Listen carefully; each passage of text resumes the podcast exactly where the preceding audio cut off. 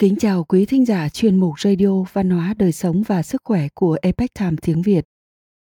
Hôm nay, chúng tôi hân hạnh gửi đến quý vị bài viết của tác giả Jeff Minick có nhan đề Mẹ và con trai, đệ nhất Tổng thống Hoa Kỳ George Washington và bà Mary Ball Washington. Bài viết được dịch giả Hoàng Long chuyển ngữ từ bản gốc của The EPECT Times. Mời quý vị cùng lắng nghe. Bàn tay đưa nôi. Trong những năm chiến tranh, trên các chiến trường khắp thế giới, những người lính đã khóc nhớ thương mẫu thân của họ khi đang nằm chờ chết. Cựu Tổng thống Hoa Kỳ Abraham Lincoln từng nói một câu rất đáng nhớ. Tất cả những gì tôi đang có và những gì hy vọng cho mai sau, tôi đều nợ người mẹ thiên thần của mình. Mặc dù không phải tất cả những người phụ nữ này đều là thiên thần, nhưng tình yêu, khí chất và đạo đức của họ đã để lại dấu ấn không phai nhòa trong lòng các con trai của họ. Nếu như chúng ta nhìn vào giai đoạn đầu của cuộc đời ngài George Washington, sinh năm 1732, mất năm 1799, dường như không có vẻ gì là một ứng cử viên sẽ lãnh đạo quân đội, chống lại nước Anh và được trao tặng danh hiệu Tổ phụ lập quốc. Năm 1746, được ủng hộ bởi người anh cùng cha khác mẹ là Lawrence và với nhiều người khác, cậu bé Washington 14 tuổi đã gia nhập lực lượng hải quân nước Anh.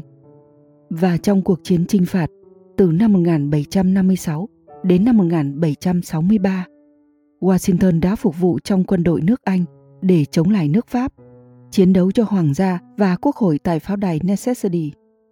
Trong trận đánh đầu tiên của cuộc chiến, ông đã sống sót sau một thất bại thảm hại của lực lượng quân đội của tướng Braddock tại pháo đài Duquesne, nơi mà 4 viên đạn đã bay xuyên qua áo choàng của Washington và làm bị thương 2 con ngựa mà ông cưỡi. Ngài Washington là một trong số những người giàu có nhất từng được bầu chọn cho chức vị Tổng thống, chỉ sau 2 vị là John Kennedy và Donald Trump. Với một số lượng của cải có được từ khi kết hôn với phu nhân Martha Custis giàu có thời điểm ông sở hữu đến 50.000 mẫu đất. Một thủ lĩnh của phe nổi dậy. Rõ ràng, Washington có quá nhiều thứ để mất khi tham gia vào cuộc nổi dậy. Vậy tại sao mà ông trở thành một nhà cách mạng? Tại sao lại lãnh đạo quân đội lục địa chống lại nước Anh?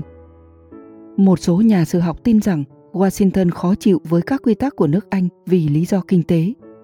Những kế hoạch của nước Anh đối với Hoa Kỳ sau khi người Pháp thất bại sẽ hạn chế các cơ hội và sự phát triển về hướng Tây của những nước thuộc địa. Thêm nữa là 4 năm phục vụ quân đội nước Anh trong cuộc chiến tranh Pháp và người Mỹ bản địa đã dấy lên trong ông sự không bằng lòng với người Anh vì thói kiêu ngạo và sự coi thường của họ đối với người dân thuộc địa. Và cũng có một số nhà sử học tranh luận rằng mẹ của Washington đã nuôi dưỡng bên trong con người ông một thiên hướng cách mạng. Một quá phụ, một người mẹ, một hình mẫu.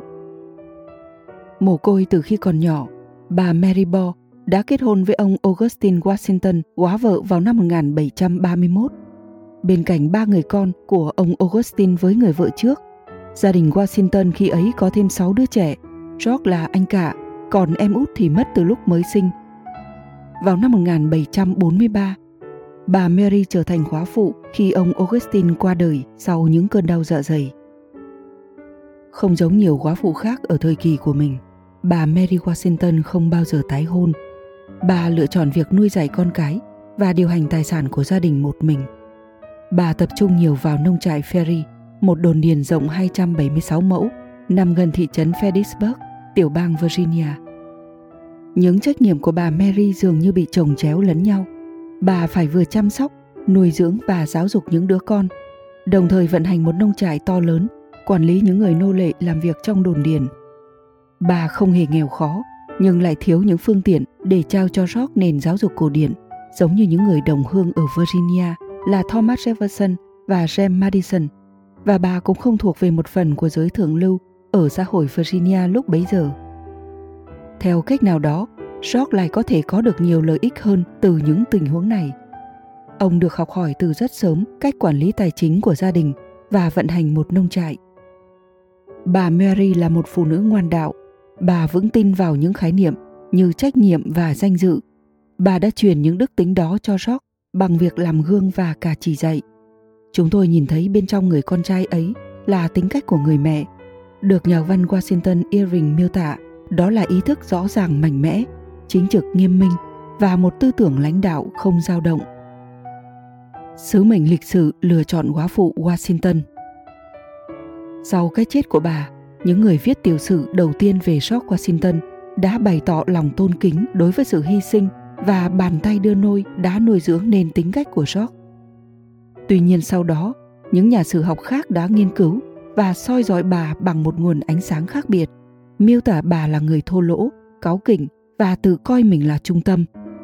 Họ là những nhà sử học đã tìm thấy những thông tin về việc bà Mary đặc biệt hống hách và bảo thủ khi từ chối không cho phép George tham gia hải quân và lòng tham khi bà đòi tiền từ ông. Trong quyển tiểu sử mới có nhan đề Góa phụ Washington, cuộc đời của bà Mary Washington, nữ tác giả và giáo sư lịch sử bà Martha Saxton đưa ra một góc nhìn khác nữa. Bà đã chỉ ra nhiều điểm tương đồng giữa người mẹ và con trai như sau.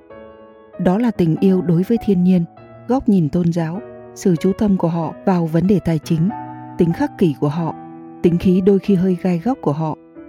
Bà cũng chỉ rõ cho chúng ta về sự khắc nghiệt trong cuộc đời bà Mary cũng như những khó khăn trở ngại mà một phụ nữ góa chồng phải đối mặt.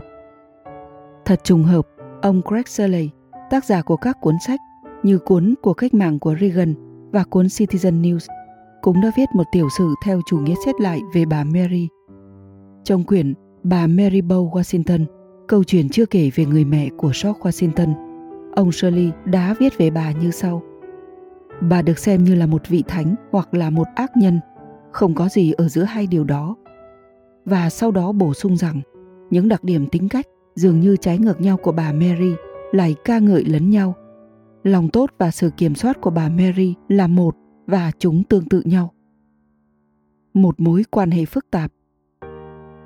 Ở một số đoạn trong quyển Mary Ball Washington, ông Shirley trích dẫn lời của Lauren Washington, người anh họ của George, người đưa ra nhận định như sau về bà Mary. Tôi thường có mặt tại đó với George, bàn chơi chung, bàn học và những người đồng hành của chàng trai trẻ. Đối với mẹ thì tôi sợ bà gấp 10 lần cha mẹ ruột của tôi. Bà làm tôi kinh sợ ở giữa lòng tốt của bà, bởi vì bà thật sự rất tốt bụng và thậm chí đến tận bây giờ khi thời gian đã làm bạc mái tóc của tôi. Và tôi đã trở thành ông của thế hệ thứ hai rồi, tôi vẫn không thể nhìn người phụ nữ uy nghiêm đó mà không trải qua những cảm xúc khó tả. Để trả lời cho những nhà sử học tin rằng sự ảnh hưởng của bà Mary là tiêu cực hoặc không đáng kể, ông Shirley trực tiếp trích dẫn lời của chính George nói về mẹ của ông như sau. Từ bàn tay của mẹ, tôi đã lớn lên thành người. Ông đã nhấn mạnh bằng chứng với một trích dẫn khác từ người anh họ Lawrence của George, đó là bất cứ ai khi chứng kiến khí chất và phong thái đáng kinh ngạc của vị tổ phụ lập quốc sẽ nhớ đến người mẹ của ông mỗi khi bà xuất hiện như một vị chủ tọa tài hoa, sắp xếp mọi việc một cách ổn thỏa, chỉ đạo và tất cả đều được tuân theo. Quý bà đáng kính. Khi còn là một thiếu niên, George có thể cảm thấy bị kìm hãm bởi mẹ của ông, mặc dù ông cũng đã có rất nhiều thời gian để sống ở gia đình của những người họ hàng.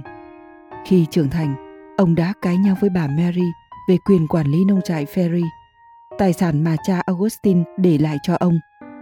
Ông cũng có cảm giác muốn rời khỏi bà Mary, cũng giống như mẹ của ngài Thomas Jefferson khi bà từ chối ủng hộ cho cuộc cách mạng Hoa Kỳ. Mặt khác, vào năm 1772, George đã mua một ngôi nhà cho mẹ của ông ở thị trấn Fredericksburg, nơi mà bà sống cho đến khi qua đời, và hàng ngày đều được mang nước từ những dòng suối dược ở nông trại Ferry đến. Theo di chúc, bà Mary đã để lại quyền điều hành và phần lớn tài sản của bà cho George. Những hành động này dường như cho thấy được một sự gắn bó về tình cảm và niềm tin giữa họ.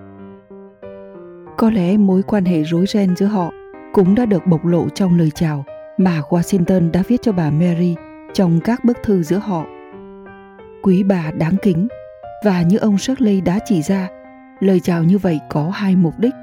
Nó thể hiện sự tôn kính đối với bà trong khi đang ôm bà trong vòng tay. Những từ ngữ của nhà viết sử Martha Saxton trong quyển Góa phụ Washington có thể tổng quát tốt nhất về mối quan hệ của họ. Đó là mẹ nào con trai nấy,